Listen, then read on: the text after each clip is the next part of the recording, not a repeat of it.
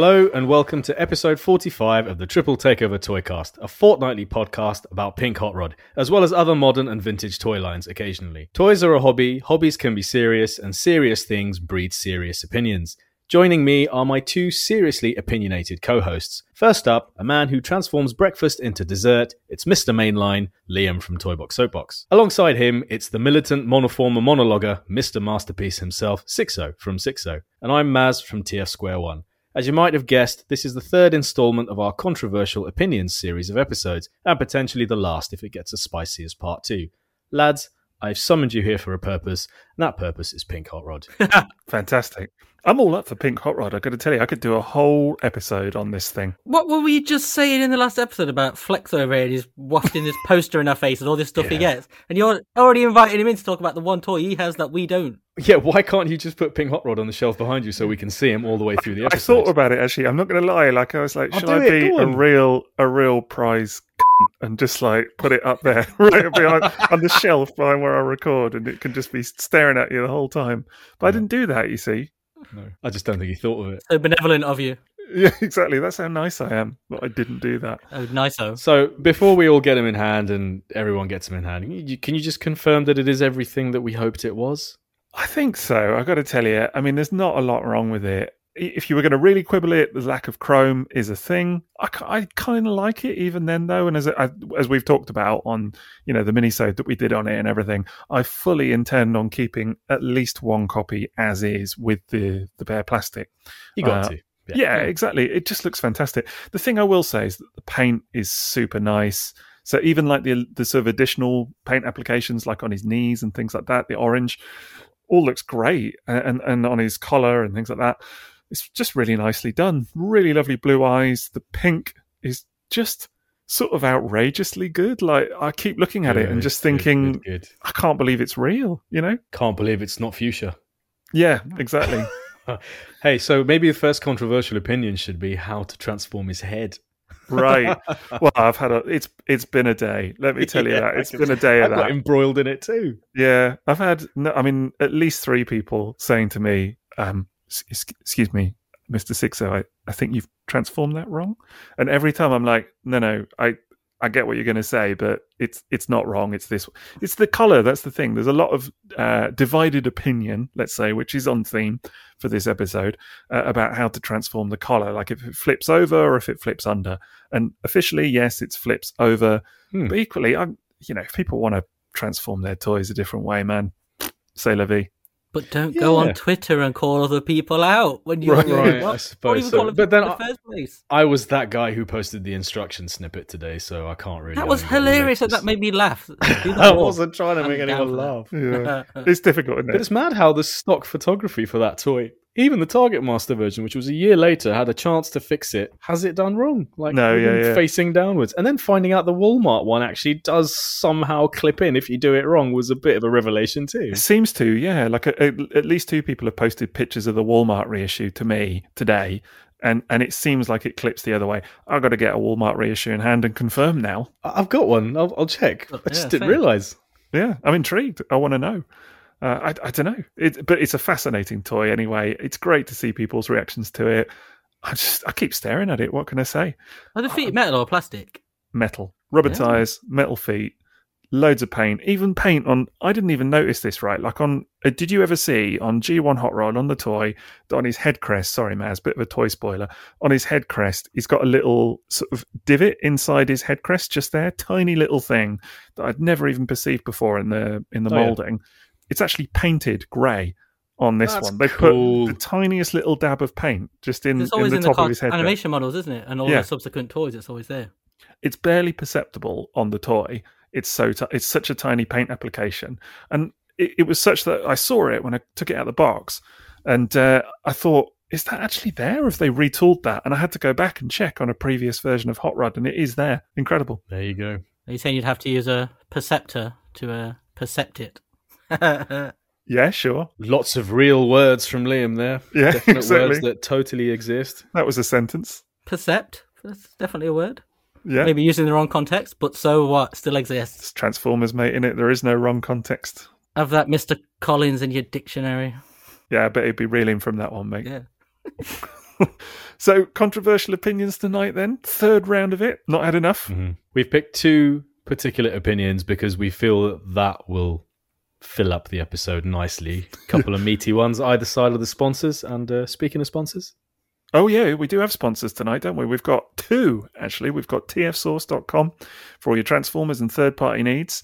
And then we've got kapowtoys.co.uk, both of whom have Pink Hot Rod up for pre-order or in stock right now. I think Kapow Toys actually getting theirs in stock, aren't they? I'm working on posting it out and everything. So, yay them. So, yeah, go check them out. tfsource.com, kapowtoys.co.uk. We'll do a longer segment on them in the middle of the pod, of course.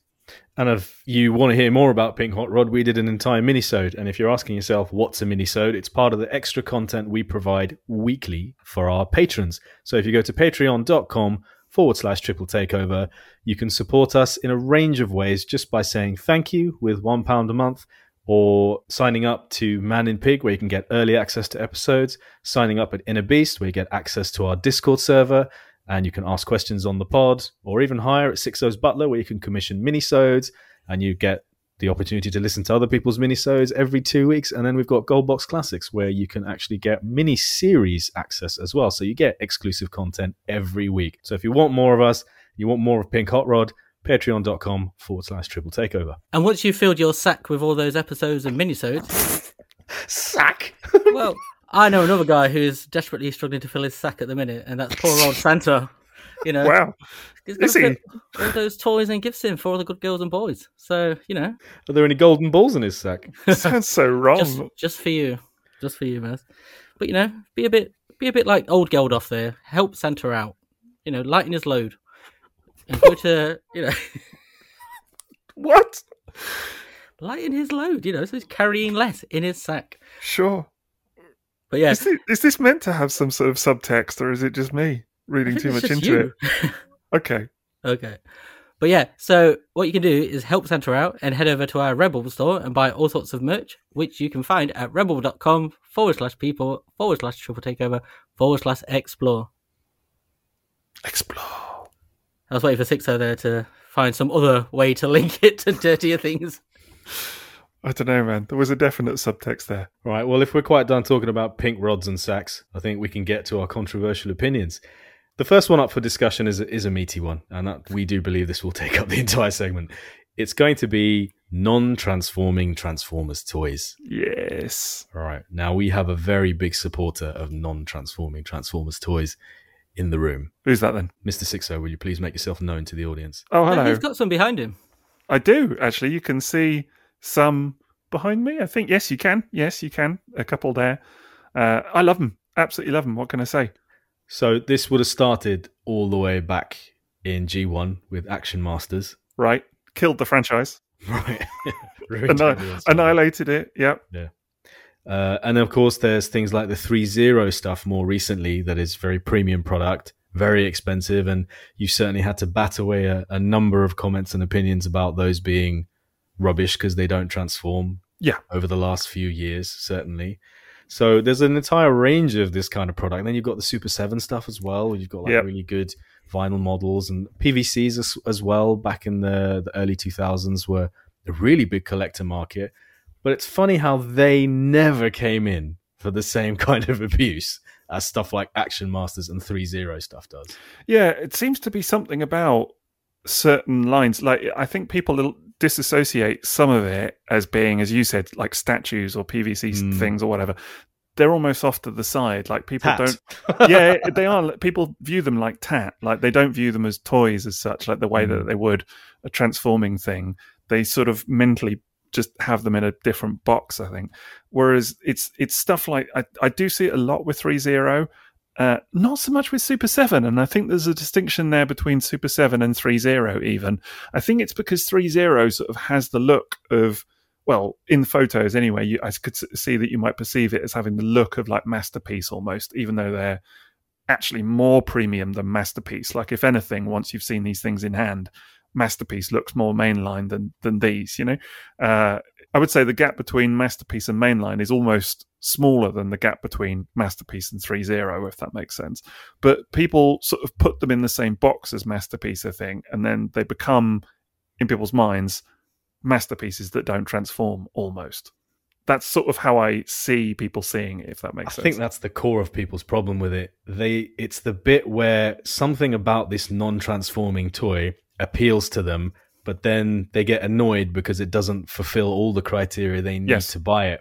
So those 3.0 toys have exceptional robot modes and posability, and they are the most premium-looking robot version of a representation of a character that you could want. But they don't transform, so it doesn't fulfill their criteria, and they don't like it to exist. Action Masters, they're part of G1. They have G1-ness about them, so people need them to finish their G1 collections, but they don't transform, and it gets people annoyed because then it doesn't fit the criteria of their collection. 100%. I see a lot of people saying, oh, I really like the look of that 3.0 thing. I wish I could get it, but it doesn't transform, so I won't. And I'm often like, well, why don't you just kind of give it a go and see how you get on with it? Like if you, I don't know, sometimes I do also think, how often are you transforming these things that it becomes like an absolute necessity? Like I do understand people have this thing, and I get it, that like it's the core kind of purpose of the toy line. Like it's their raison d'etre, you know, it's like their sort of reason for being, as it were, that they need to have this inherent gimmick as part of them. But actually, once you get past that, I don't know, sometimes it's just about fun, cool robots for me. And the 3.0 stuff definitely ticks a lot of boxes that equivalent transforming Transformers of those same character models don't or can't. So, yeah, interesting stuff. I have never understood the issue that people have with non-transforming Transformers at all, even in the slightest, because I don't understand how people can't differentiate them from Transformers that transform. It's like... Yeah. It's like, I don't look at Sideswipe, a G1 Lamborghini, and go, get annoyed because it doesn't go from 0 to 120 in 6 seconds or whatever. Because right. I know, I accept, it's not a real car. It doesn't? So despite your brother's best effort. Yeah. It probably can if it's launched out of a window, but you know, from a great height. But, he will try. Like, with these, they're toys. Like, I remember the first time I saw Action Masters, and at this point, my interest in Transformers was waning massively because Ninja Turtles would have been in its absolute pomp here. Italianite year just happened, and I was getting super into Nintendo. But I still had a couple of Action Masters, and I remember the first time I saw them thinking, oh, Transformers that don't transform. That's probably the last time I thought about it until I joined the fandom and saw people complaining about it. Because just accepted it and moved on. I never get why people get so angry. You're always... someone who's collected lots of different toy lines, though, and you still have loads of different toy lines. You posted an incredible photo the other day of the animated series Batman and the Green Power Ranger, because you have those toys. And you have all of these representations of loads of different pop culture media, but a lot of the people who are taking issue only collect Transformers toys. Do you not think, though, that makes it somehow... worse is probably a strong word, but because then they must have other versions of these characters. So what is the insistence that every single version has to... I don't know, because you get this so much with accuracy and stuff like that. People are like, it has to look like this, and it's like, why are you just forcing everything to look into something you've already got? I'm sure there's some crossover there somehow with what you're saying about like characters having to look a particular way or whatever. You do get it where people are very much like, genuinely people have said to me online, it's not a Transformer. Like about a particular thing, you know, when they're really going for it. Very often people just kind of hand wave it or whatever, or that's not for me, and that's fine. But you do get some real like out and out zealots against this stuff that are like, what is that kind of, you know, that's not an official Transformers toy almost. I still think my favorite was someone telling me they weren't Transformers and just responding with a picture of one of the boxes, Action Masters, and was like, seems to say that they are just here. Do you know what I mean? And it's a funny thing. I do get it, as I say. I understand it's not for everybody, but it's, as you said, Liam, it's the sort of refusal to accept that something different to your preference can exist. It makes no sense, because in your daily life, you are like this with anything. You have different versions of things. Like, imagine if you were eating cheese on toast and someone goes, it's not a pizza. Don't understand why you want to eat that, because it's freaking bread with cheese on it. You're like, it's two different things, you know.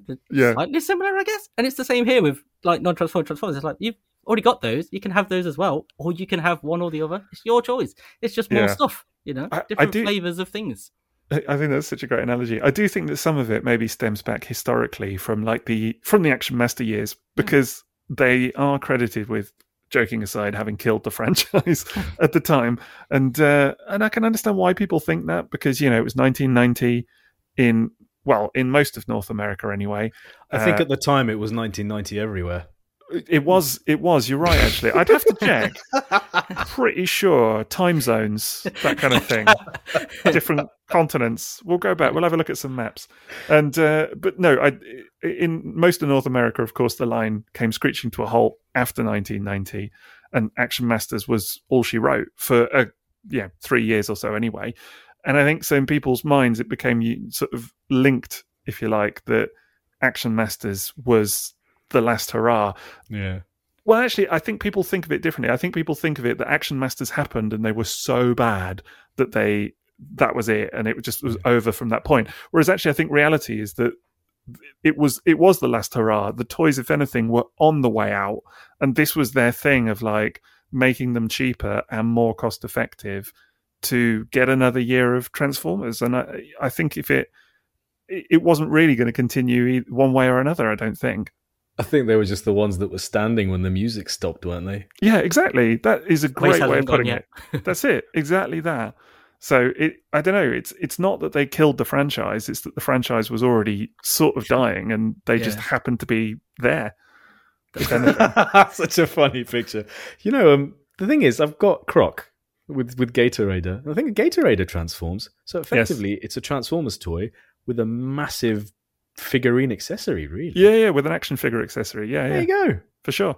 But there is a lot of transforming in the line. I mean, all of the vehicles transform, and they're hilarious because you've got stuff like Wheeljack's car and things like that. Is Wheeljack's the one that comes with the red Testarossa, isn't it? It's a Testarossa. Yeah. It just makes me laugh so much because all of the others are like Optimus has got his little battle wagon and Megatron's got a tank and they've like helicopters and all of that kind of stuff. And then here's Wheeljack and his little Testarossa just busting around town. It just you makes would me though chuckle. If you could though. Oh, yeah. Absolutely. I just like the idea that he built it for himself or something. His own Miami sound machine, right? Yeah, exactly. Just go around in Crockett's theme again. Absolutely. But what always mystifies me about this, though, just to go back slightly, is the people who say, you know, get really angry about it and stuff. I was like, I remember being there at the time, and I don't remember many people still being into Transformers. So it feels like a lot of this, like, annoyance at Action Master stuff is sort of, like, backdated almost. It's almost like people look back and go, oh, yeah, that killed the line. But it's like, at the time, you weren't saying that because you probably had moved on. You were into something else, or, you know, you maybe hadn't discovered Transformers. But people, like, pinpoint it and had to diminish it. Oh, that killed the line. It's like, but to who? You'd already moved on to Turtles or 90 other things that were going on. Maybe someone like a little bit younger than us who maybe started picking up Transformers in 1988 or 89. Yeah. So their first year of Transformers might have been MicroMasters and Pretenders.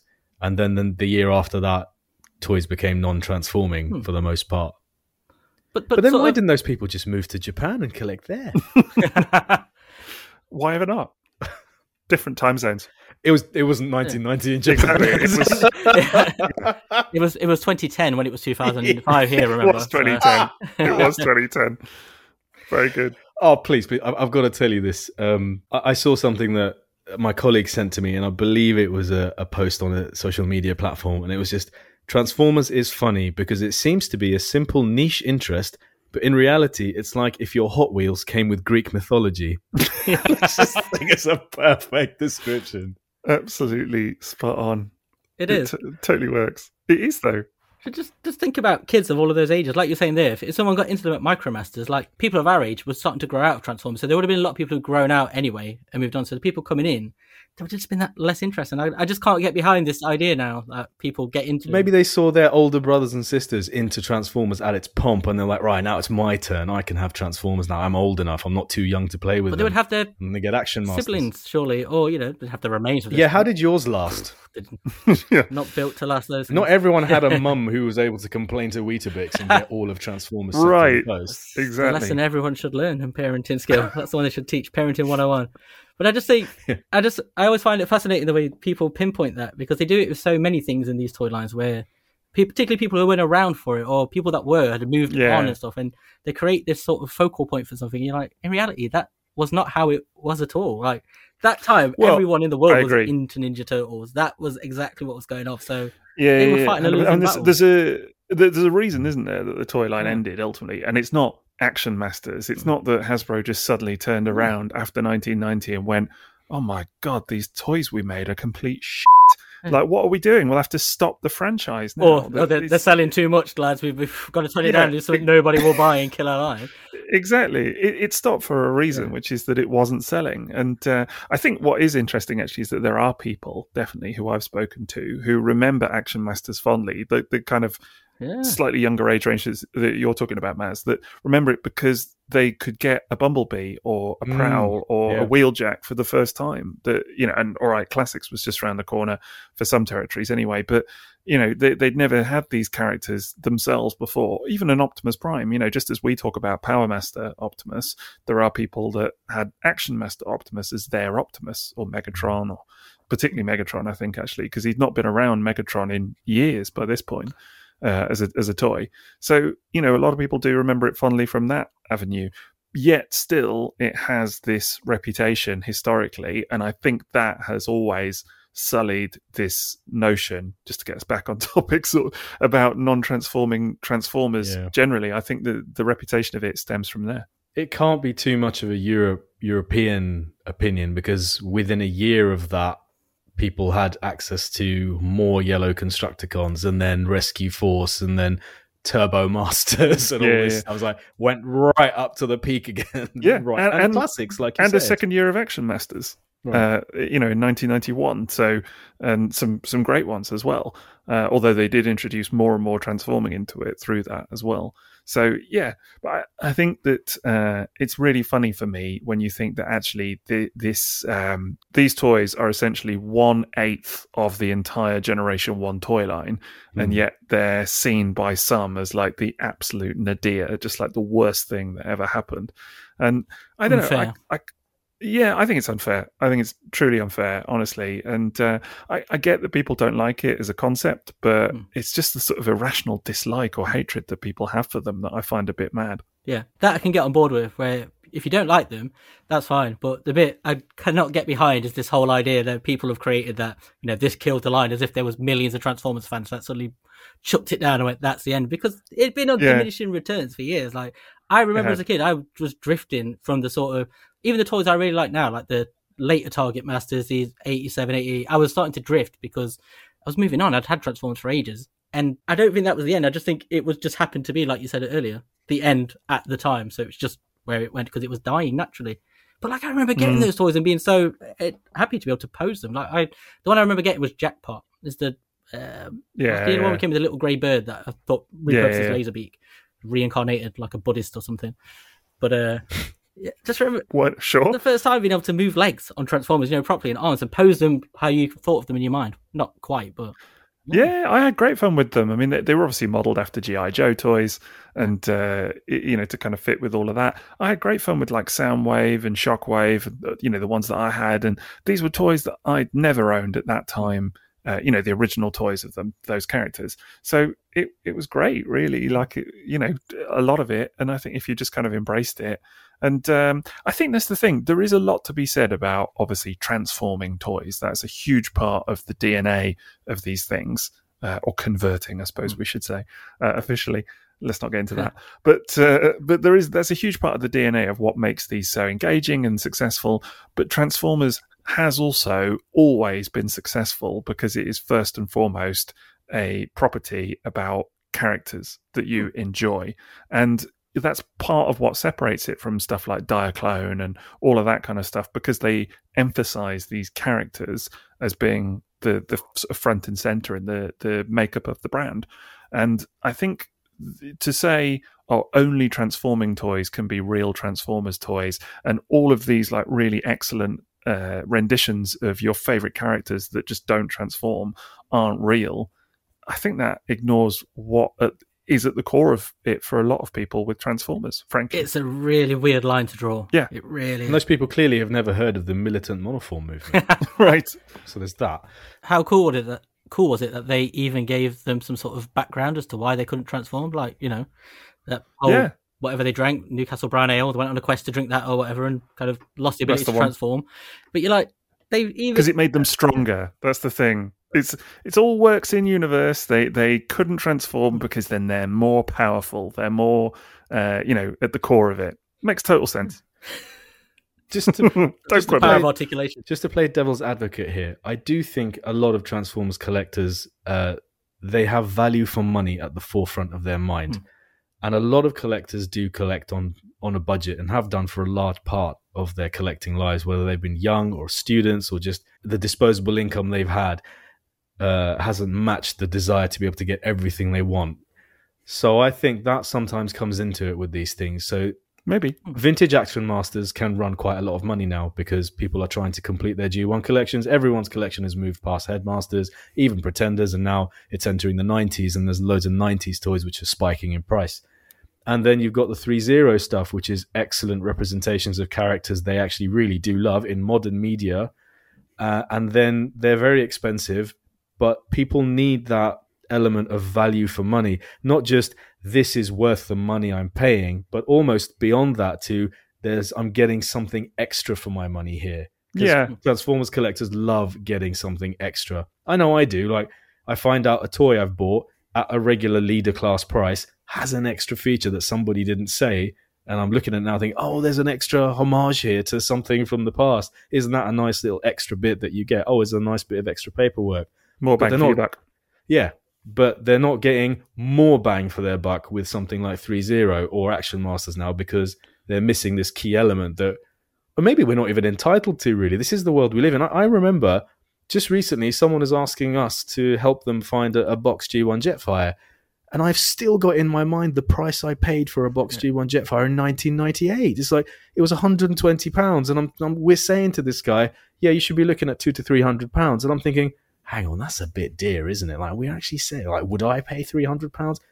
Dude, it's been 24 years or something since the last time. Like, yes, it's gone up in price. So it's that intransigence on pricing of things and how prices of things move with the times. And I think value for money is another reason why people have to explain their way out of buying these things. I could see that. And yeah, I think there's a lot to unpack there. I mean, two things. First of all, the bit that makes me laugh about these sorts of like purists that want everything to transform and you know, sort of see maybe earlier G1 as like the, you know, the bastion of greatness and all of this, whereas Action Masters don't transform, so it's like somehow, you know, second rate or whatever. But then these are the same buggers that all buy what, six shots and have them all sat individually do you know what I mean, on the shelf, so they don't have to transform the damn things, and then they'll swear off Action Masters, you know. So I think there is a bit of irony there. I'm not dissing that approach at all, because actually I do quite like the look of those displays and I think they're quite fun, but I want one person to do it, not 50. Could just one of you choose to do it and not all of you? Take approximately 300 six shots off the market. Six shot is the ultimate example, isn't it? Because you do think there must be like it's like billionaires, isn't it? There's like a little monopoly on six shots, and there's probably like a kind of core 30 people or something holding all the six shots that are doing this and just having it in like every mode or whatever. It's quite funny. I say funny. Is it funny? I don't know. Sort of funny. Ironically, six shot is one of the most fun things to transform, and probably produces the least wear to the toy by transforming. Yeah, it's very true. It's very transformable toy and very enjoyable to do. But I suppose that's my point: is that there are people that do that and they buy multiples of these things to not have to transform them, whether that's because of fear of wear or just because they don't want to transform them or whatever. Now, I don't judge that, because I think there's something about that in a display does look nice. And anyway, it's not my place to judge it. But by the same token... No, this tonight is your place to judge it. Tonight's the night. This is your sermon. Let's get it all out. But by the same token, then there is room for non-transforming Transformers as well, because, I don't know, I think it all kind of fits the bill. They're not taking anything's place. No. You know, they exist so something else doesn't. It's not the case. That's such a good point. That is it. That, in a nutshell, you're not losing anything. It's just another flavour of something. It's like this. It's like you had pencil sharp, you know, rubbers. Do you remember that looked like Transformers? I remember rubbers, yeah. They had them in that 1990 thing I've heard about. Are you sure it was still 1990 then? No, that was only in Europe, not in a European exclusive rubbers. That's what. They were. Yes, exactly. Yeah, not in America. In the US, they were still pencil sharpeners. Oh no, yeah. In the US, they were called erasers. So you know. Right. But I remember we used to get like characters. Like I remember having the Centurions one, and I remember loving the fact that it just looked like a little sculpted character, but it didn't do any of the same things as the toy. But I was like, I just knew it wasn't supposed to do that. So I don't get this thing people have where it's like it has to do this and. They can't accept that there being more. We're so used to other, like hats, yeah. Like you said earlier, just different things in the brand for every brand. Merchandise, it's just all extra stuff for someone else. It's funny, yeah, when people get irrationally angry because it's almost like, oh, that thing being made means that my thing can't be made. And it's like... Dude, it's also not being made by hashtag. Yeah, it's being made by 3.0. Well, in this case, yes, very much so. Yeah. I think the other thing, I just want to go back to something you said a minute ago, Maz, about bang for your buck and all of that. Mm. And I think with 3.0 in particular, there's something here with that. Because the one thing I always say about 3.0 is that you need to see these things in hand and hold them and really... Can confirm. You know, to really fully appreciate what it is that they do. Because, yeah, I get it. If all you're imagining is like, let's say a Masterpiece transformer that doesn't transform, yes, I can understand why you would sit there and think, what's the deal with that then? Why is it so expensive? Why would anybody want that when you can get a transforming version? So it's a no-brainer. But actually, when you see them in hand, as you both have, there's so much more going on with them. Firstly, the level of detail and the intricacy in the sculpting and moulding is breathtakingly good. I mean, I'm sat here now looking at the new deluxe Revenge of the Fallen Jetfire that they've done, and it's just breathtaking. There is no Masterpiece toy that comes as close to the level of detail. Because that's made without compromise. Yes. Yeah. And it is because it doesn't transform, and it is because it doesn't have to, although actually this one does because it becomes the what's it called? The jet pants for Optimus. The take my parts and all of that. And it does that. Corpse clothes. Yes, it becomes his corpse suit. Yes, indeed. Yeah, when he wears a dead guy and flies off and steals faces. Pay his respects by, using him to blow up half of the pyramid. Indeed. Imagine if we did that. Let's not imagine it. Anyway, horrible. But it's, looking at it now, it's just breathtakingly good. But yes, it doesn't have to transform into a jet. So there are advantages it has in that respect. But what you get as the trade-off is a kind of level of intricacy, molded detail, paint applications, weathered finish, die cast, all of this kind of stuff that you would never get in a traditional Transformers toy. The other thing is that there's way more articulation in these things. Yeah, you pose them in a way that you're never going to get with a high-end Transformer product. For sure. It's just... I remember showing you, Maz, the I think it was the Bumblebee movie, Optimus Prime. The triple spine segment thing. That's showed us that at your house, and I'm still awe. Like I remember how in awe Maz was before. Wow, it's so cool. I remember seeing it for the first time. It was one of the first toys I got. Their Bumblebee first, from the Bumblebee movie, Bumblebee of Bumblebee fame, a Bumblebee banner. And then I got the Optimus Prime, and it is just the bit where you do the ab crunch, and it starts off like you would get an ab crunch, and people are still losing their monkeys about ab crunches on Masterpiece toys. So people lose monkeys. They're losing the monkeys. Monkeys everywhere. There has been a global shortage of monkeys. Did you not know? There has been. Yes. So many people returning to monkey. That's the thing. So a lot of monkey magic. There is, yeah.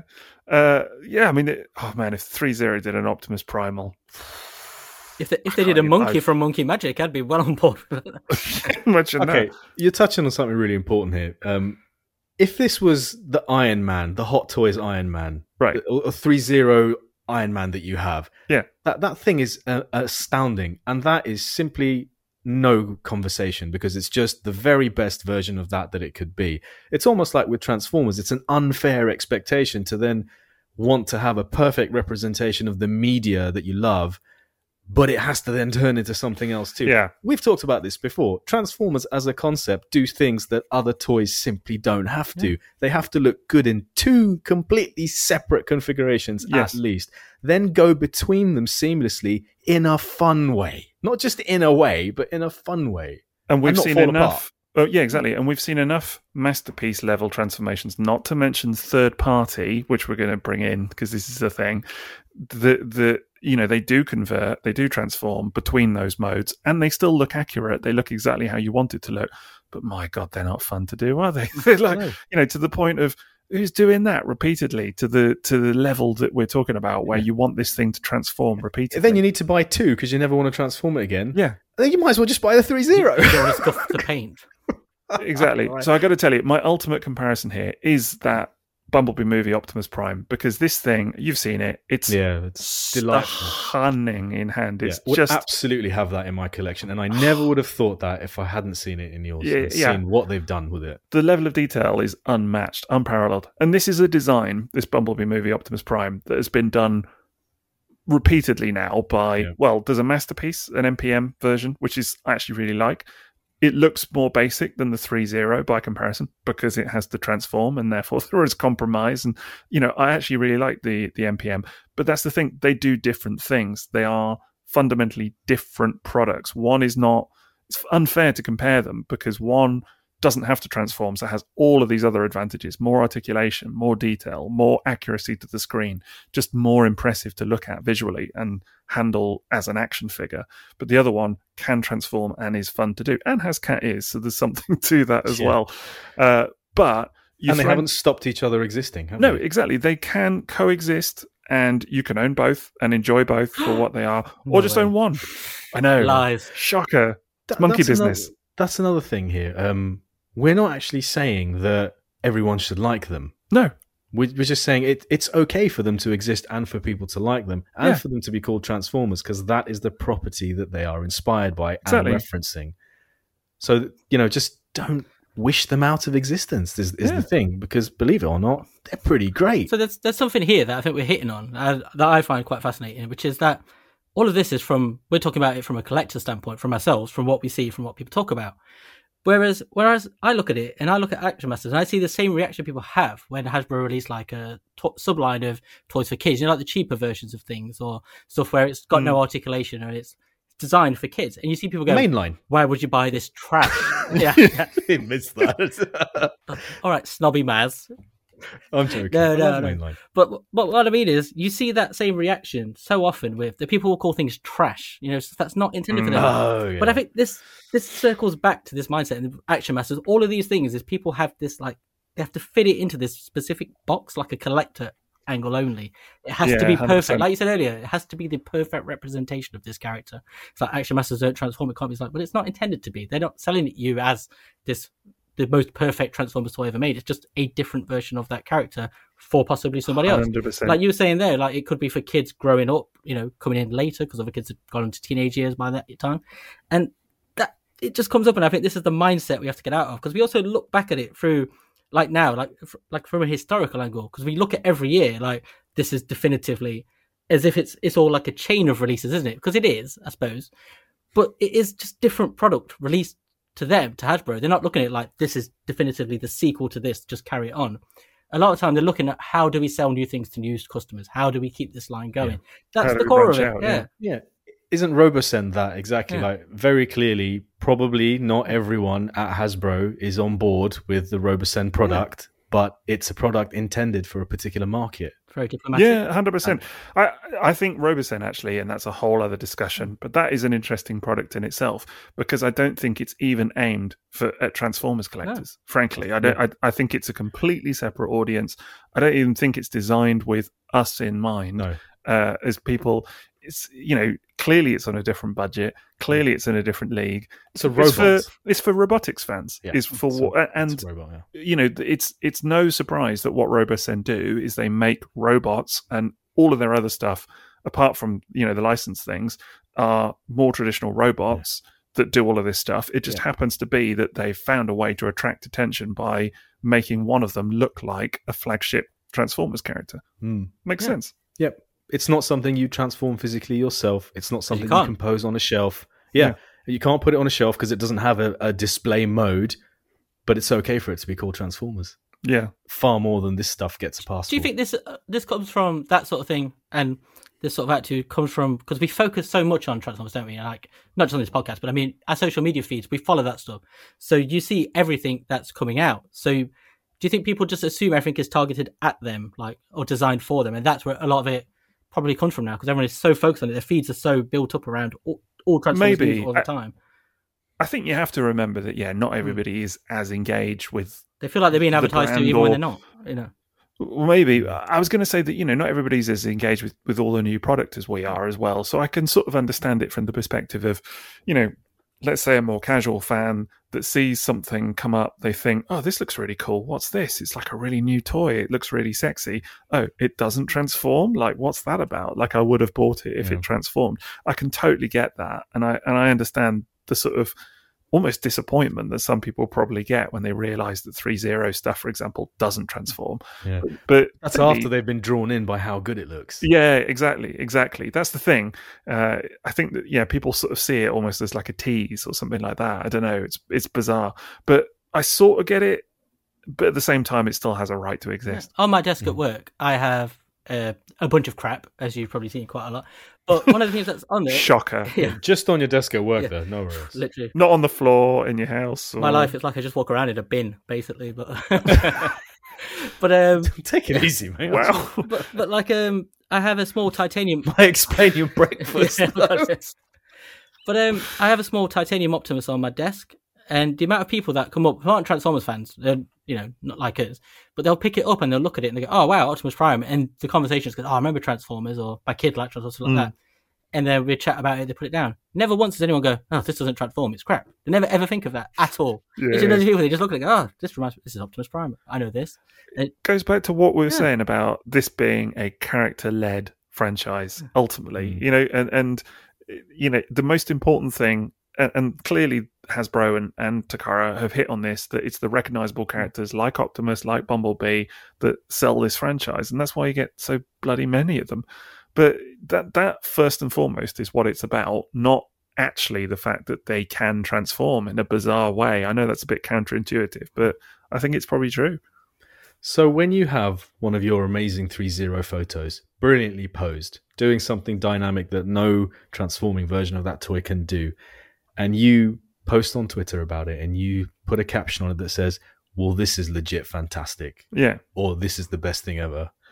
And then the first sounds comment, like me. Yeah. And then the first comment is, yeah, but it doesn't transform. Oh, I guess the controversial opinion here is, so what? Yeah, 100%.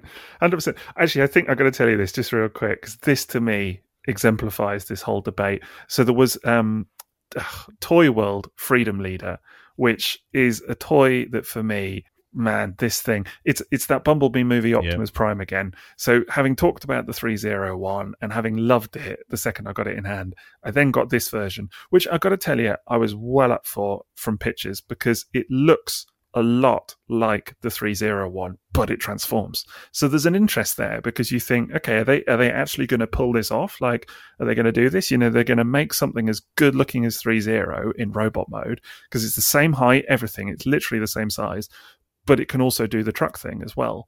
As it turns out, it's hateful. Absolutely hateful. I mean, I did a video on YouTube and I was, oh man, I got trying to transform this thing. I mean, all right, it's more difficult to do on camera, I got to tell you, but trying to transform it, and it was, I mean, over an hour of me trying to clunk this thing into place, bits not aligning, bits not going where they're supposed to. There's total lack of clearance at various points. You know, stuff is like plastic's got to go through. You got to like do that thing where you're like literally pulling plastic to try and get other bits around it and stuff like that. Nothing tabs. It was hateful beyond belief. It's without a doubt one of my least favorite, all right, it's third party, but least favorite transformations on any transforming toy I've ever done. And, you know, people have said to me, I've had various comments going, oh, clearly you just don't like complex transformers and things like that. And I'm like, dude, seriously, like...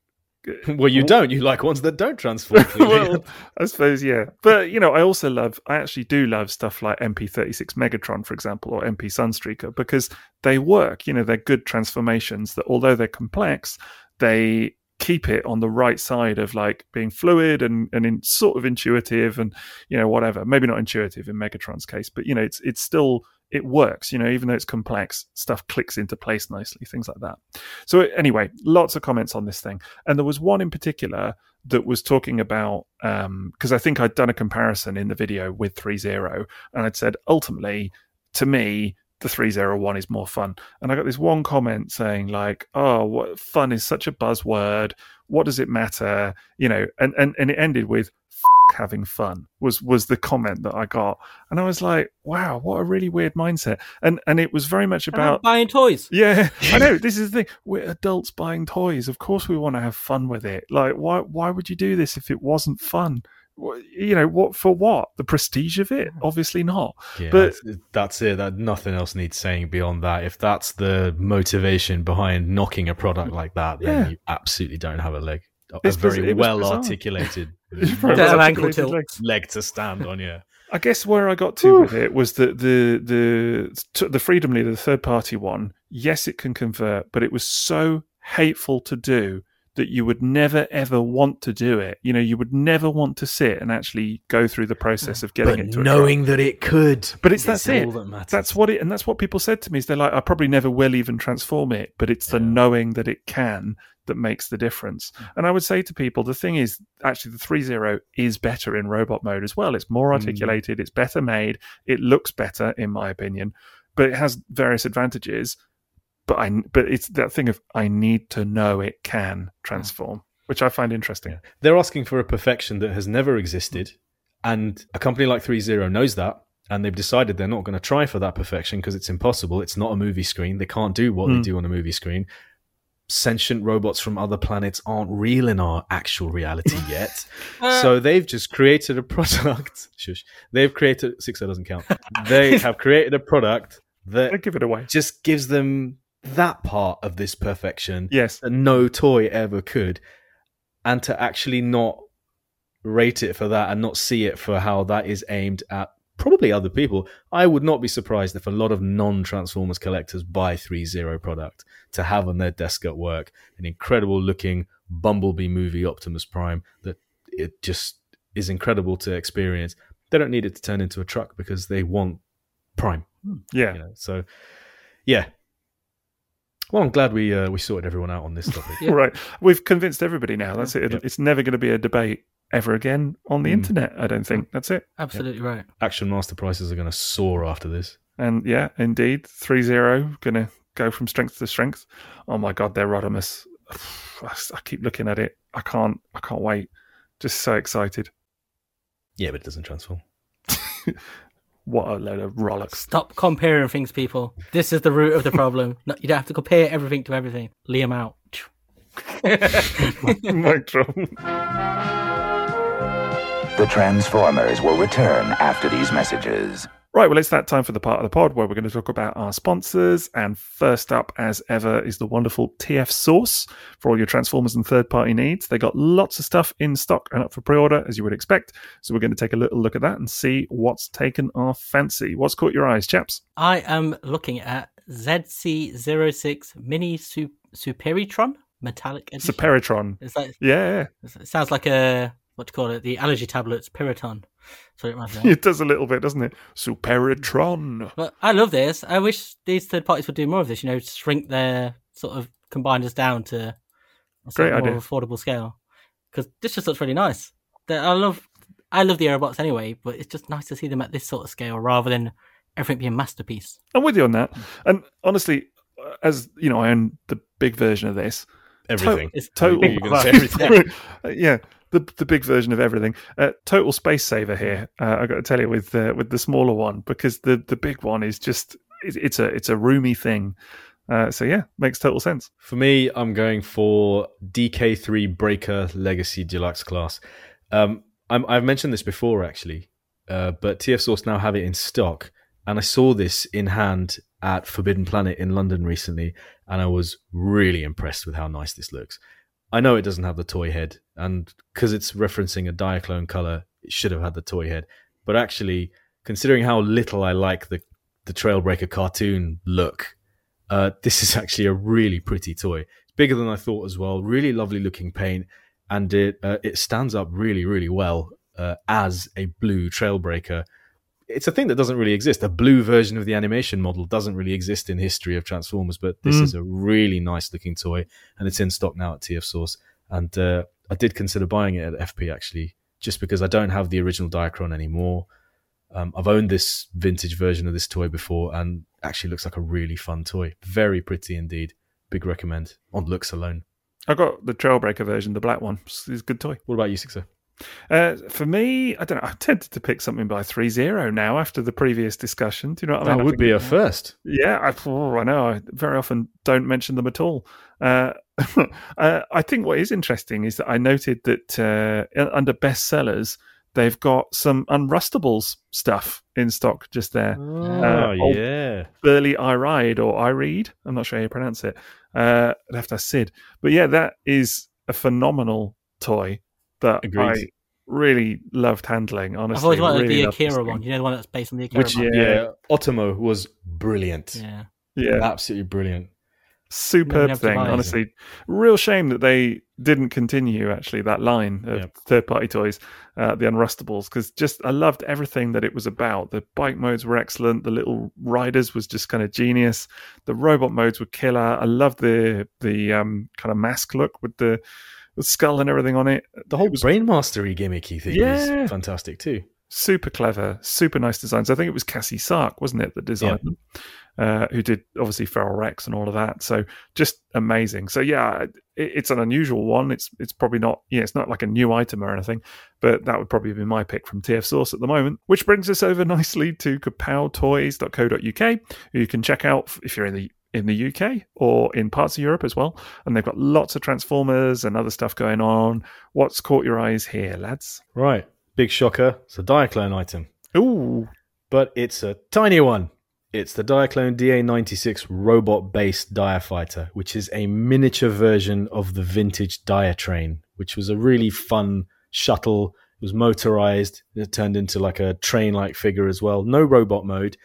And this is something that already comes with the massive $400, $500 Great Robot Base.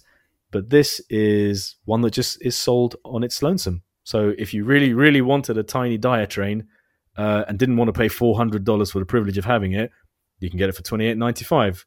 And it comes with a Dianaut. It's got a different canopy color to the one that comes with the Great Robot Base, if that's something that you need to differentiate it from that version.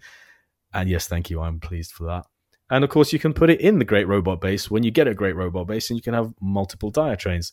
For a line that has been releasing super expensive stuff, big stuff constantly recently and for ages, it's nice to go back to something at a really low price point, which is very small and can just go on your desk and is basically a tiny version of a vintage Diaclone and grandstand converters and Diacron chronoform toy that loads of people may have seen in their youth.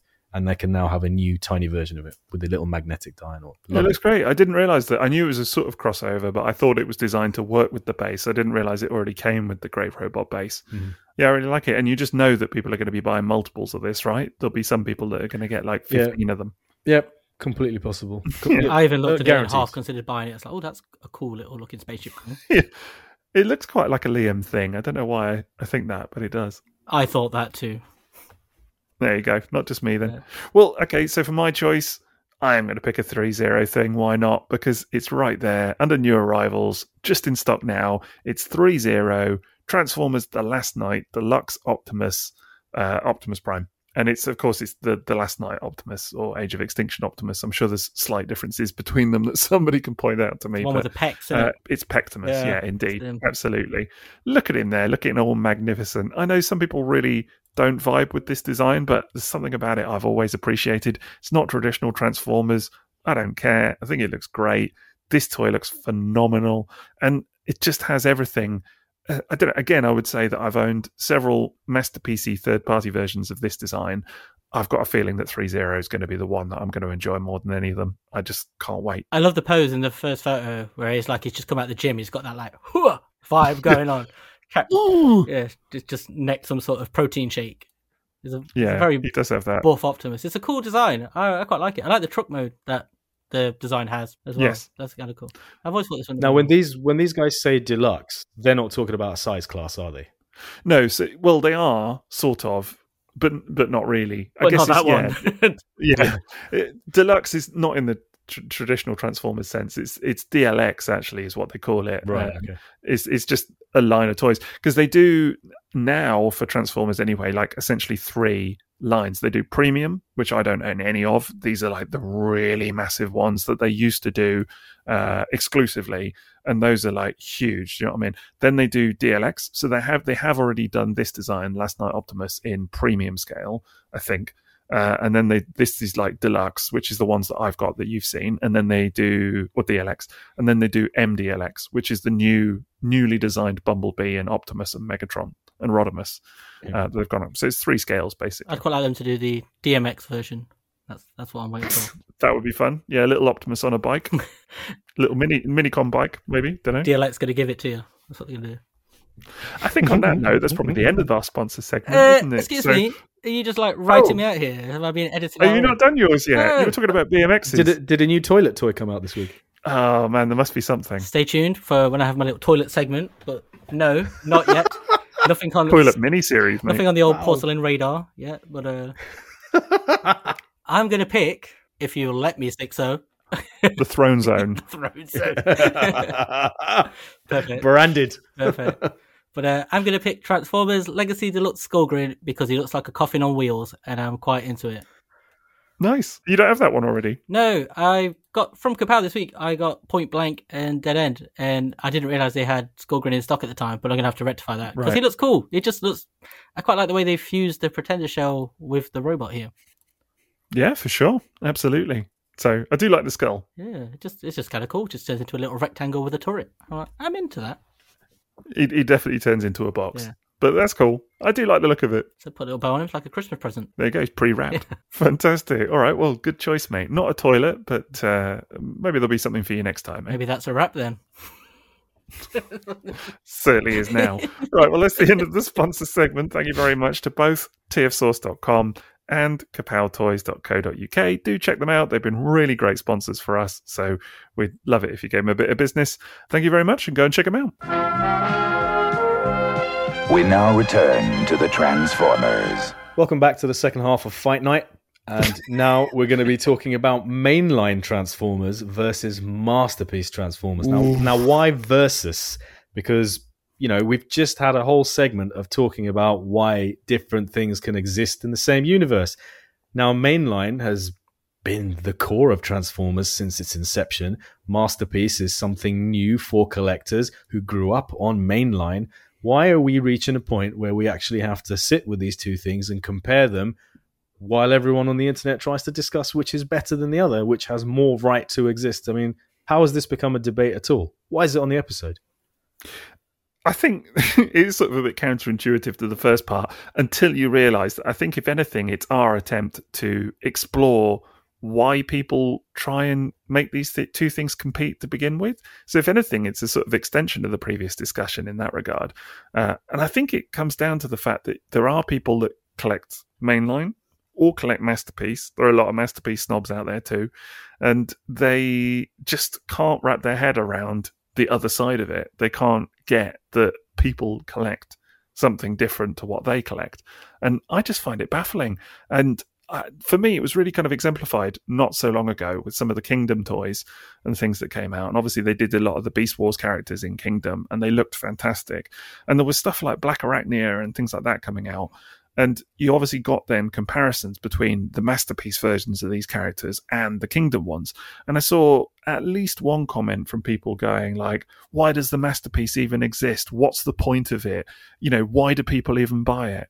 And it's that thing for me of like that mindset of, I can't even step outside my own collecting preferences long enough to kind of consider that actually maybe the other thing has some benefit as well. Yeah, because if the only goal is to achieve a toy of that character, then yeah, sure, you can get that for £25-30. Why pay £200 when you've achieved it with £20? But yeah, it's everything around it. And we should be clear, we're talking about Mainline now, not Mainline from 2000 or 2002. Yeah. Because we spent a lot of time talking about how Unicron Trilogy Mainline is a kind of masterpiece in certain ways. But yeah, it's modern Mainline we're talking about. It's because everybody has to compare things, don't they? Like I was saying at the end of the other segment, is that what's happened is people would look at something and go, well, it's not like this, or why should I buy it instead of this, rather than this is a complementary thing that exists and I can have one, the other, or both. But I think as well, Takara and Hasbro have played into this, unfortunately, because I think the way it comes across is that they've looked at the success of Masterpiece and stuff like that and realise that the core market at the moment is very G1 cartoon leaning, and that kind of accuracy, even with Beast Wars, it's all very animation accurate, and that's what collectors are leaning for. So they've then tilted Generations away from what it was, which was just random interpretations of different characters across the generations or whatever. Well, that was the idea. And now it's going for the same crowd as Masterpiece, or the same aesthetic, should I say. And it feels like there's competition there where there isn't. But they've also got set designs like Hasui's moves across. And so I think it automatically creates this perception, and people it just latches onto what they want it to be, isn't it? This kind of a reason to pick one over another and argue about it. Exactly. And I think it really is kind of fueled by the fact that, you know, a lot of former Masterpiece collectors almost switched over, didn't they? You had a lot of people selling up. It made it way easier for me, even, because I looked at it and went, I enjoy Masterpiece now, but I look at these and they like toys, but they're also ticking the boxes I liked about Masterpiece. Which, I mean, it is obviously wrong, and, you know, you should feel bad for saying that. He's the problem. The problem child. I'm joking, of course. You know, you're very entitled to your opinion. Yeah, I'm joking. Yeah. To me, though, it's exactly what you were saying, is that there's this sort of perception that one competes with the other, whereas actually they're complementary lines, you know. And actually, to me, it makes sense. Much as I was saying in the sponsor segment about 3.0 having, you know, a DLX and a premium line of different sort of scales, they do the same characters in some cases anyway, in two different scales. To me, it makes sense that Takara and Hasbro would want to be putting out a sort of more premium line for collectors, if you will, and then a more sort of, I was going to say budget line, I don't mean that, do you know what I mean? But a more retail friendly a retail friendly line, thank you. Yes, accessible, that's a more accessible line, because that is what it is. And, you know, yes, you can get the same characters in some in both lines sometimes. So what? So I know some people that collect both. Some people collect one or the other. Some people collect neither. Some people collect neither, and that's okay too. None of golden balls. I've had occasions where, right. I've collected Masterpiece toys, and there came a time where I felt, you're overdoing it now, guys. You know, you're overthinking it, and it's too much now. And then I've collected Generations toys where I thought, you're underdoing it. This is undercooked. There's not enough here. I felt that way with Legacy Bulkhead. Eventually, I thought there's not enough here. It hasn't ticked enough boxes to make this a toy that was worth the money. And I was getting there with Masterpiece as well. I just thought, this is too much money for too much. You know, it's just over the top. Masterpiece then brought it back with something like Reboost and Skids and Crosscut, which I just thought, sweet spot right there.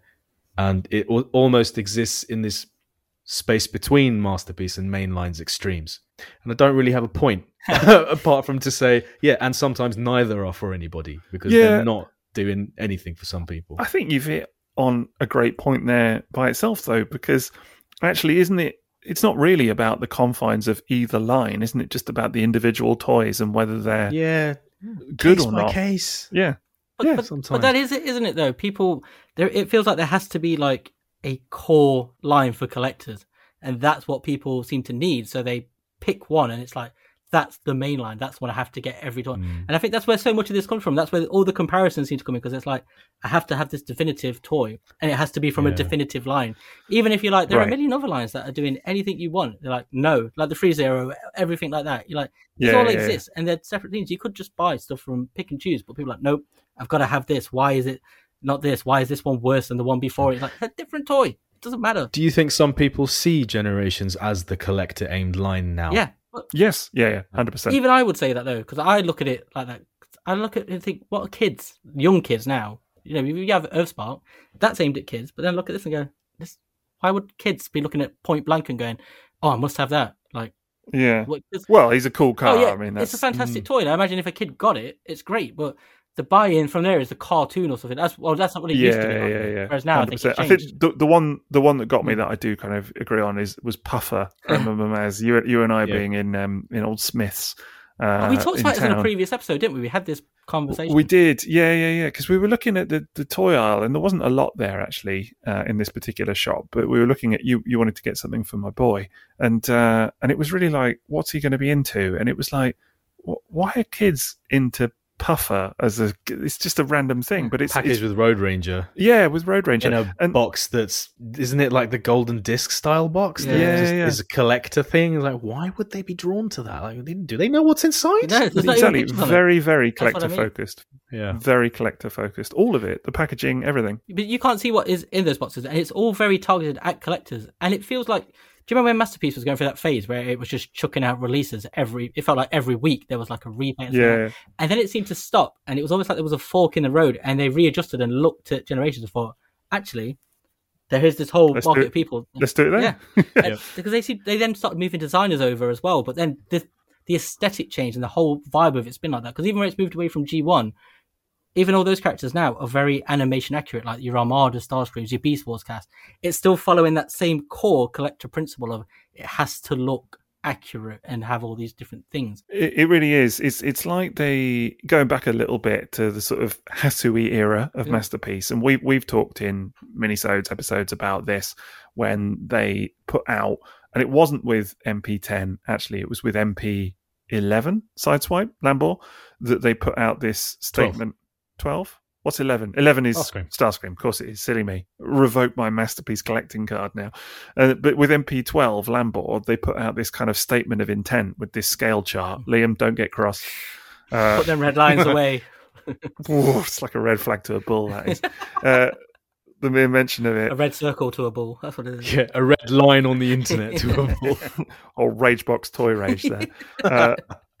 But they put out this sort of statement of intent, and they basically said, this is what you're going to get. And they had the lineup of all the original casts, like Hound and Mirage and Sunstreaker and all of these guys. Some of them they haven't even done yet, you know, but it went out, and it was almost like everything you've ever wanted, you're going to get in toy form. And this is what we're going to do. And they never actually kind of got there, to be fair, but they made a good inroads into it with the Datsuns and whatever else. And then, you know, obviously the Masterpiece design has changed, and you're right, somewhere it flipped, and now it's almost like Generations has picked up that baton and run with it faster than Masterpiece ever could. Bait and switch. Yeah, it is. A little bit. So you've hit on something there that's great, because you mentioned Sideswipe and stuff like that, but one of the core things with those things, if you remember, those toys, is they were affordable. Like, you could get them from Japan for like 30 quid. True. Which is now where Deluxes and Voyagers are. And you're like... Yes, the price points have shifted. So you can see as well, a lot of people were slowly jumping away from Masterpiece because the prices were going up. And this is ticking that box because it's still hitting that same affordable price point. Yeah, I think at the risk of saying it, I'm not convinced that you get the same amount for your money that you did during the Hasui era of MP Lambor, because that really was like exceptional. I mean, that was like the Masterpieces then, the Carbots, were beneath the kind of MP10 level. And I know there were people that are like, no rubber tires, no diecast, you know, what is this? Some of the best Masterpieces, though, because they still have incredible designs. But you are right, and I think that is it, though. I think the point is, it's what's affordable, what's the price point that I'm willing to pay? Because I've always said, haven't I, that I've never spent like above £200 on a toy, because it's just a point where it just... It's a ceiling. Yeah, I don't look at it and go, it's too much and not worth it. It's just, it's not what I would pay on a toy. So I just, it goes out, drifts out of my interest. And I think that's what happens here, is people look at it and they go, I'm quite willing to pay 20, 30 quid for a toy.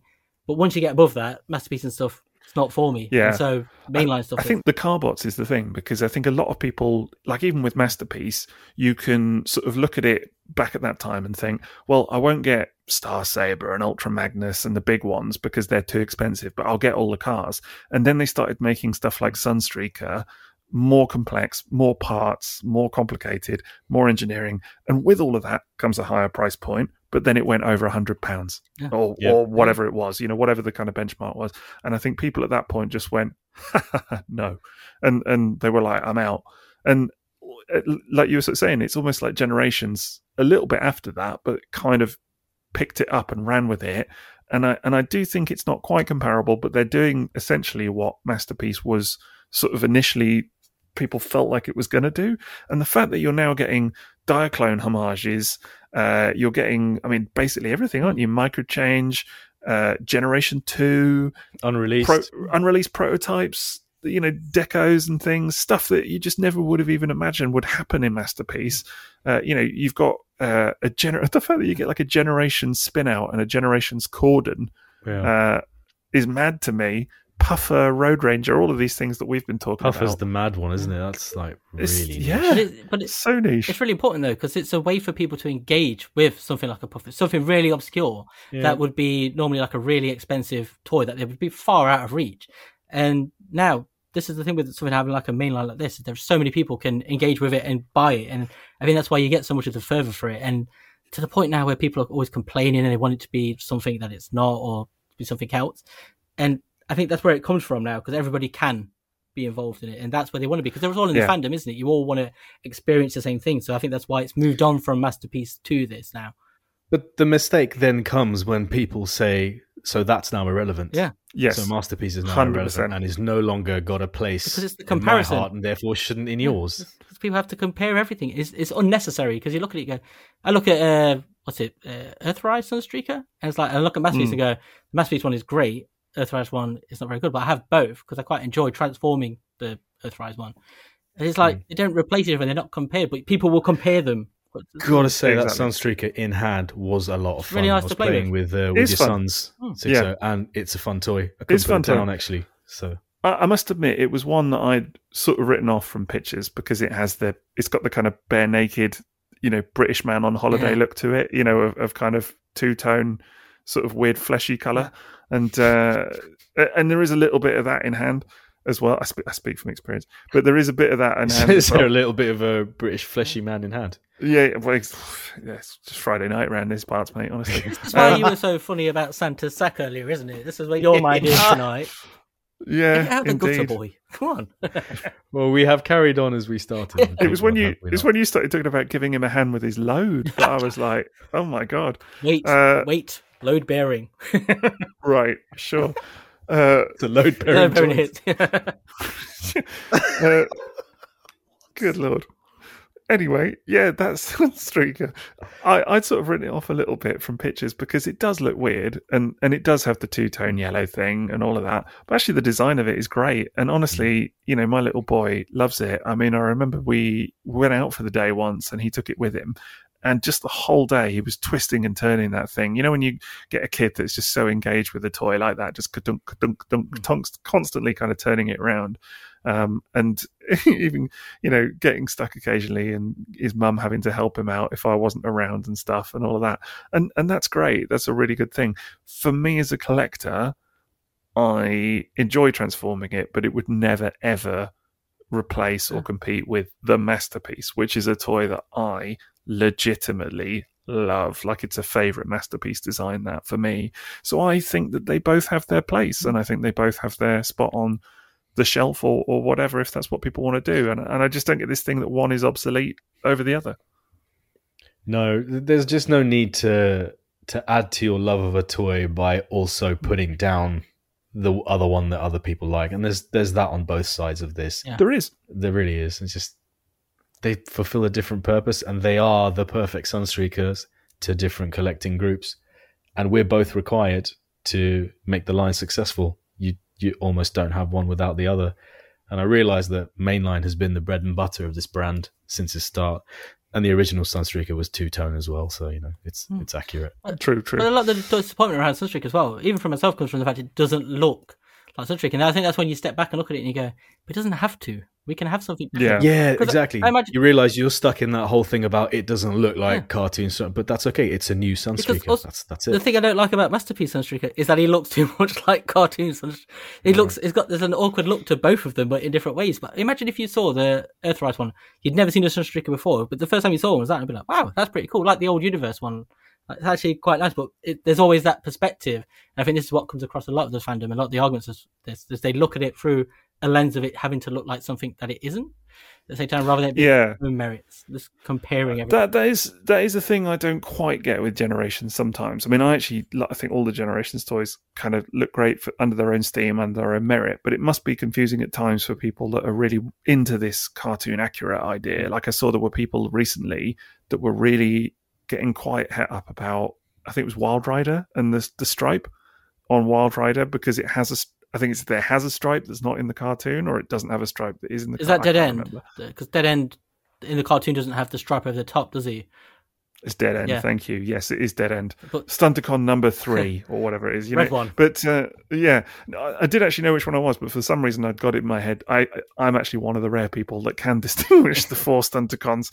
But for some reason I got it in my head, it was Wild Rider. But yes, it was Dead End that people were talking about. And it was causing all kinds of debate about this stripe, because it has the stripe, doesn't it? Yeah. The Generations The Unite Warriors didn't, I don't think. I think they took it off to make it more contact accurate, and it looked blander for it.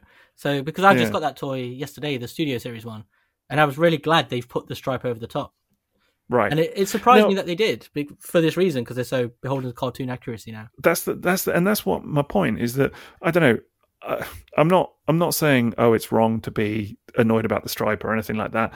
I in a way, I kind of get it, because if the sort of statement of intent of the line is looking like the cartoon, it's then a bit jarring when they break away from that slightly. So it must be confusing at times. I don't know. I imagine there is that from a lot of people. It's not that consistent, because things do change. Some things are slavishly accurate. Other things are completely different. So yeah, I can get it from that point of view. I just think you get what you get at the end of the day, don't you? Yeah, but that was always the gateway into Generations, wasn't it? It is, every toy should be different, and you know the theme is that they are Generations toys rather than them looking all like a cartoon or like this. So for sure, and you know, as a Masterpiece collector who typically doesn't go for Generations, I got to tell you, there are definitely times now where you sit back and think, bloody hell, look at what these buggers are getting. Do you know what I mean? They're getting a Masterpiece this, that and the other, and a black Ironhide they're getting now, and a blue Trailbreaker, and all the stuff that we would, you know, love to get over in Masterpiece line. But at the end of the day, it ain't the way it is anymore, is it? I think that's the bit that I think is missing in Masterpiece right now, is some of the kind of cool repaints and stuff. I've loved what they've done with, like, as you said, Maz, with Reboost and Crosscut and now Burnout, and you know, I kind of fall to that a lot. Yeah, I kind of want them to go back to that, of like pumping out those really cool repaints that really, because I do think Masterpiece molds merit being repainted multiple times over. But yeah, Generations is all over that stuff, isn't it? Yeah, definitely. And like I say, it is affordable as well, because with Masterpiece now, if you were collecting them all, it's not just the cars, is it? Like the jets are so expensive. Optimus Prime is like £400 or £500, isn't he? So it's very easy, I think, for people to migrate over to Generations. This whole debate is, you know, I've heard this debate for Generations versus G1 as well. Generations. Yeah, it's like, why bother going and tracking down a vintage Trigger Happy when I can have a Generations one? Or same with Point Blank. And, you know, it's, again, it's horses for courses. Like, every version of that toy has its merit. And I almost think that, let's just be careful, because I feel like the conclusion for today is almost that people are the problem that we've come to in these segments. But yeah, guys, line up. Yeah, I think that's it. It's what you said, because you're right. I've seen that debate about G1 versus Generations before. I've had people say to me, why do you want the G1 toy when it's, you know, a brick? And people sort of have that disdain about it, when I've you know, you can get your new man's with, you know, knee bends and elbows. And G1 is not enough. Masterpiece is too much. Yeah, it's just depends where you're standing. It's this triangle of, oh, this other Generations version isn't the one. This other one that's happened isn't either. This new one is. Yeah, we need a new Generations toy because the one from 4 years ago is obsolete now for some reason. Didn't have wrist swivels. Yeah, exactly. Ab crunch and butterfly shoulders and whatever. But I think that it's that word obsolete for me, and it's that not being able to understand that other people collect things different to what you collect, and that what you collect is good for you, but that other people see it differently. And I think that's the bit that some people just sometimes could do with kind of remembering. Absolutely. And it's also okay to collect things you like, rather than feeling like you have to just stick with the main line, or, you know, you have to follow the trend. Just buy, if you like a different toy from another line, feel like your rank's like that. I did, I just remembered an example I came across recently, the most blatant example of someone saying the Generations version is so good, I don't see the need for the Masterpiece to exist. It was Skids, actually. Yeah. Which, I guess, it's the Legacy Skids that people really, really like, that this person especially liked. And it's so funny that they would point to the Masterpiece of Skids, which is so far away from this Masterpiece extreme now. It's almost It's a toy. It's a pick up and play toy. It's quite accessible. It cannot be put down. It's so fun to play with. Almost, it's not far away from the most complex mainline toy there ever has been. That Masterpiece Skids. It's not so different in terms of complexity and part count and what it does. And I just felt like I didn't connect with that statement at all, because however good that Legacy Skids is, I would look at it personally and I see things about it aesthetically that simply don't work for me. And I wouldn't then go and select that version of Skids. And even to the point where I was like, well, I have the Masterpiece version. If that's an amazing Skids, I'll buy that too. It didn't even get me to that degree that I'm like, I'll add it because it looks so good. And that wasn't because I don't like mainline toys, because I do collect mainline toys. I collect mainline toys from all generations of mainline toys. You love Titan's Return. I did, yeah. And those toys didn't even have heads. Yeah. You know? They had to remove the heads to make them transform. So it's just... That comment speaks to, though, doesn't it? There's people needing this perfect idea of a character. Like, they focus on, there can just be this one. And so they're like, oh, I don't see why that needs to exist, because this one I've got makes me happy. It's like, that's fine. But then other ones exist because people might not like that. Like, I don't mind that Skids. It's all right. I love the Masterpiece. I thought that was great. But I own the mainline one because I didn't need one that bad. And also in the vintage one, which is my favourite of the bunch. Yeah.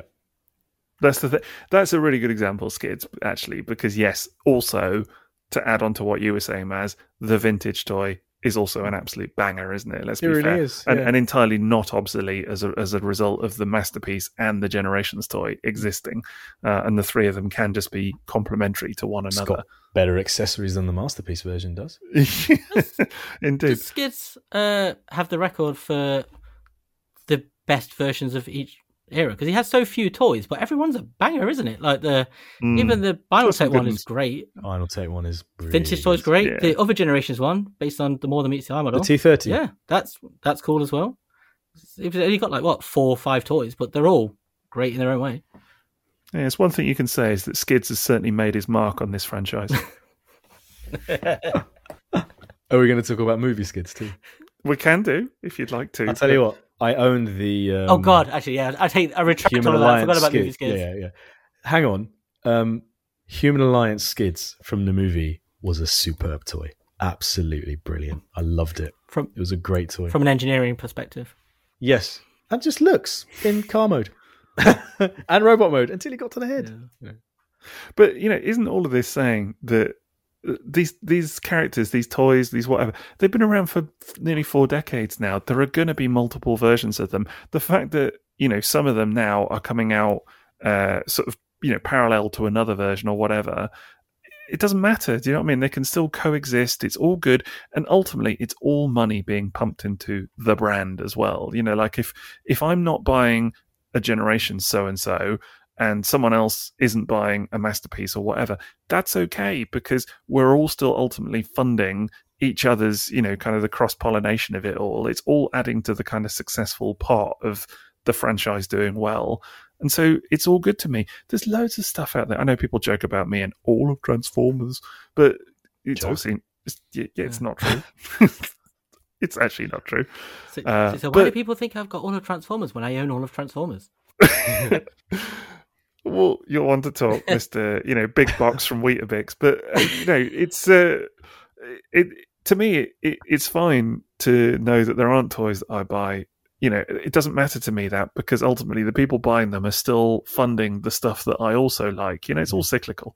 And if you're going to get on my case for not buying Generations or Masterpiece and funding your hobby, look, I give Takara Tomy plenty of money and Diaclone, so don't get on my case. And trains. That is true. The trains. That's another thing. Don't get me started on the trains, man. I've conversations about whether the third-party trains are good. I wonder if we got Generations trains, how would that impact people's view of the Masterpiece? They'd compare them. And that's what they would do. They would compare them. Which is the best. Yeah. But I think, for me, what we need to do is we just need to move away from this idea that every new toy is iterative. Because everyone seems to look at it like, oh, this one's replacing that one. It's like, it's just a new version. And I think as well, 100%. Hasbro, another version even. But yeah, I think Hasbro and Takara also need to move away from that a little bit. Because every time they release a new character, it's just sometimes it's a slightly different version that's more accurate or something. It'd just be nice to get a break from that so people can also move away from that. I honestly find As much as I love it, and I was just still buy it. But... Yeah. I honestly find now, if I'm being totally honest, comparisons between, let's say, a Generations toy and a Masterpiece toy really just a bit reductive, like a bit pointless. It's a bit moot. I don't know. It doesn't matter, does it? When people, there was something the other day, I'm trying to remember what it was, and people were like, oh, how does this compare to that? And I was like, well, they're two fundamentally different toys, entirely at their core, very different, that just happen to vaguely resemble the same core character in different ways.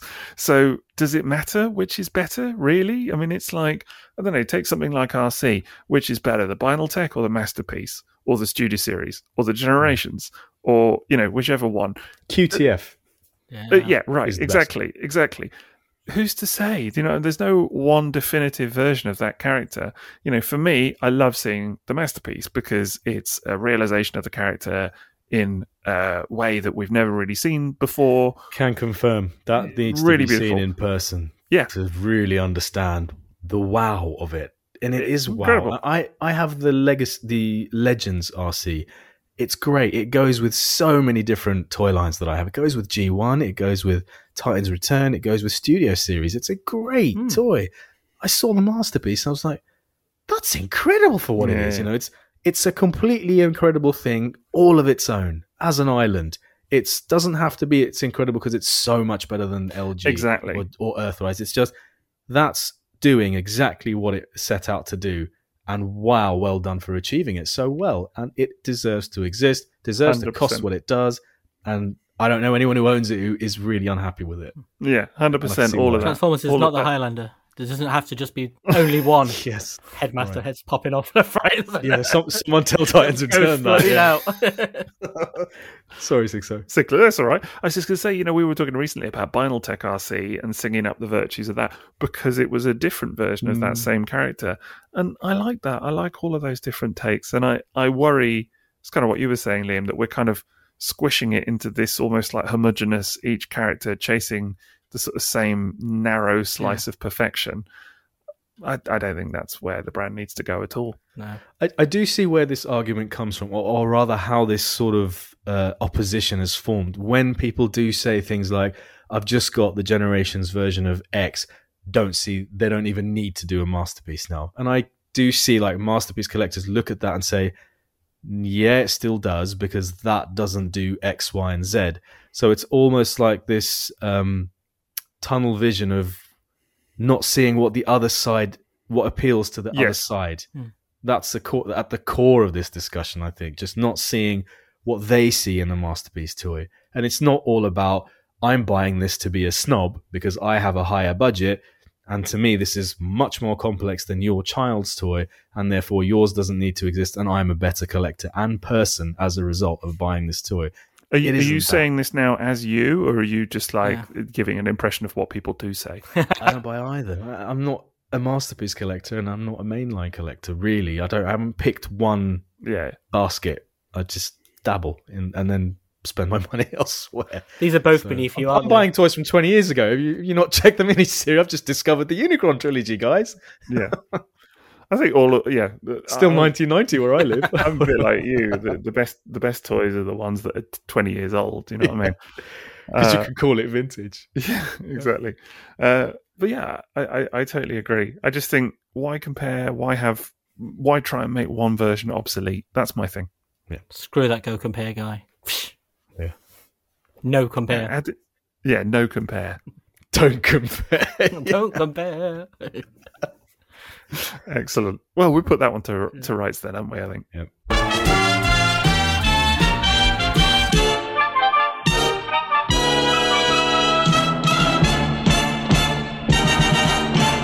I think that'll just about do it for our Controversial Opinions Chapter 3.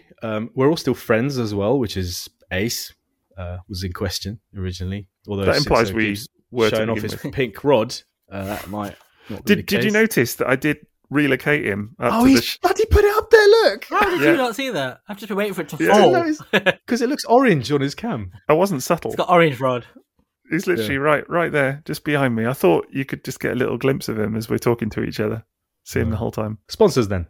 Yes, indeed. Oh, yeah, we do have sponsors, don't we? So we've got, who are they? tfsource.com and kapowtoys.co.uk. We did a longer segment on them in the middle of the pod, and they're still ace, so do check them out for all your Transformers and third-party needs. And, of course, we have a Patreon. If you want more content from us, that's patreon.com/triple takeover. And, of course, one of the perks of our Patreon is that at Inner Beast level and higher, not only can you get access to the Discord server where the Andor spoiler chat is the place to be right now, or just how some of us aren't getting any sleep at all because of our toddlers. That last episode of Andor, just saying, watch it tonight. Tremendous. Utterly amazing. Absolutely great tremendous. Series. Absolutely. My favourite thing I've watched this year, easily. But the perk that you can get at Inner Beast and higher is that you can ask a question to be answered on the pod. So what a great perk this is. As if, you know, getting early access and getting minisodes at higher levels and getting shout-outs wasn't enough, you can have a question answered on the pod.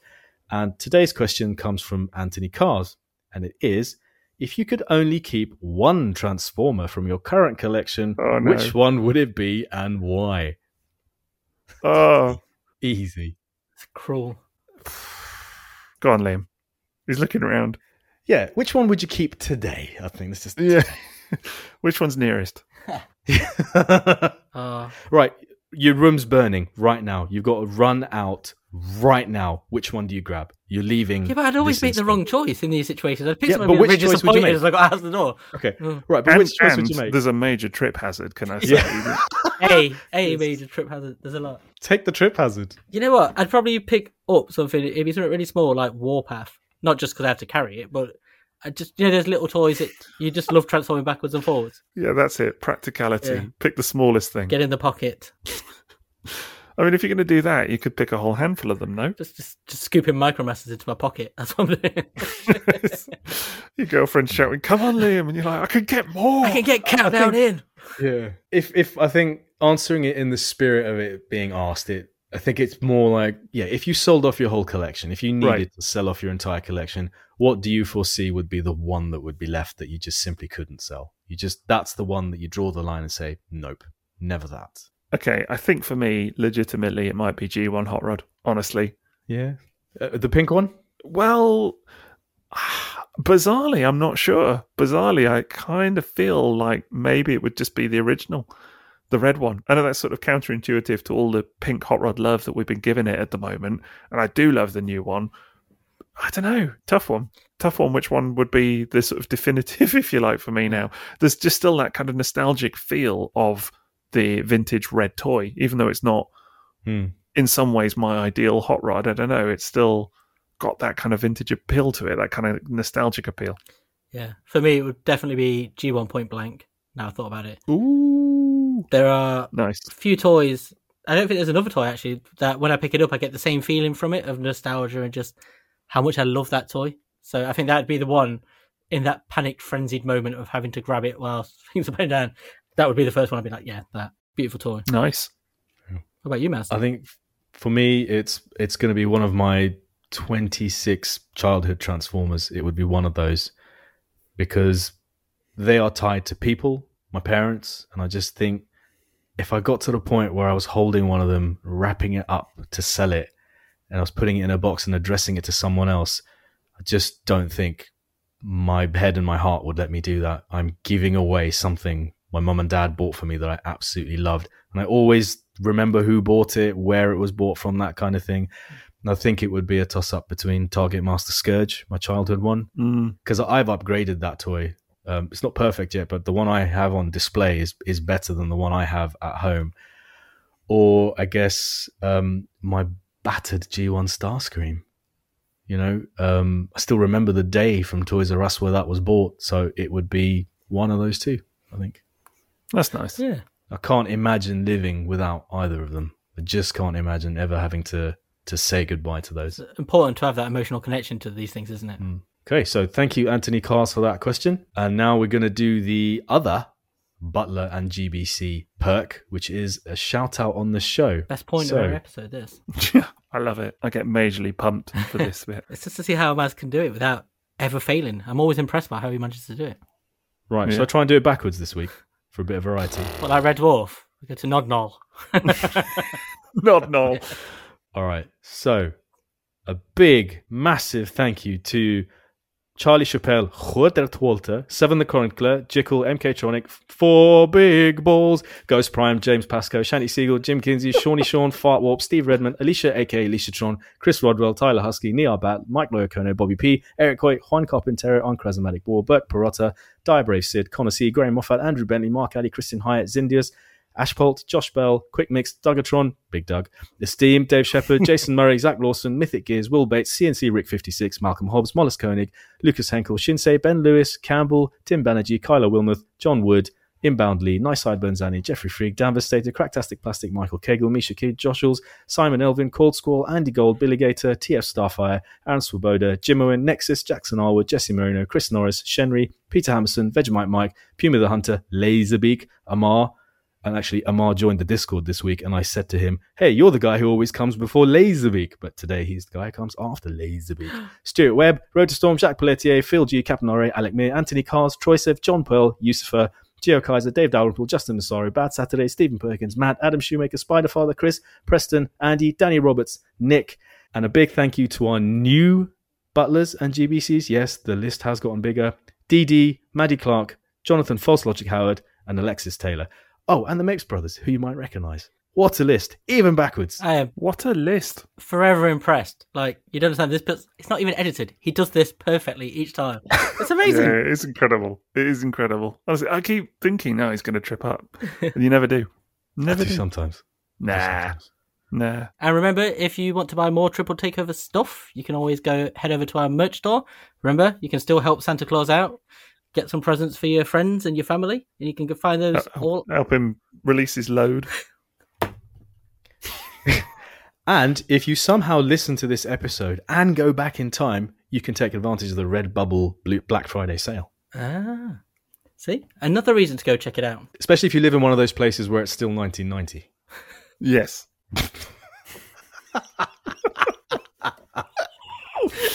I'm sure there are still places like that. Well, it's still trapped in 1990. Probably still a Blockbuster Video. And you can find all of that at revelable.com/people/people/TripleTakeover/explore. And if there's any controversial opinions that you have and you would like to let us know about them, or, you know, anything you want to say about anything we've spoken about today, you can find us on social media at @triple_takeover on Twitter and Instagram, and at @tripletakeover, all one word, on Facebook. Guys, where can they find you? I'm at TF Square One on Facebook, Instagram, and Twitter, but not Mastodon, or Mastodon, as 60 sometimes calls it. Mastodon. That's a good point. There's more now. Oh my God, I'm everywhere. At 60TF, Facebook, Instagram, YouTube, Twitter, Patreon, Mastodon, Hive as well. Hive Social App is a new thing. Trying on out there. How many social platforms does one man need? Not that many. No, I don't even think I need that many. And I'm Toybox Soapbox. Anyway, there's an at, except for Mastodon, even though that was the best Power Ranger. I think that's why they named the app what they did. That's the name of it. It was a Power Rangers themed homage. Do you think we're going to get like a competing one to Instagram called like Pterodactyl, and there's one called Tyrannosaurus? It's just all of them. Sure. Just remembering that Pterodactyl is not a dinosaur, of course. It was to the Power Rangers. Hop on Megazord. Find us at Megazord soon. Right, that's it for another set of controversial opinions, and they've been put to rest. Before long, we will have solved all the issues in the fandom, sometime around 1990. Until next time.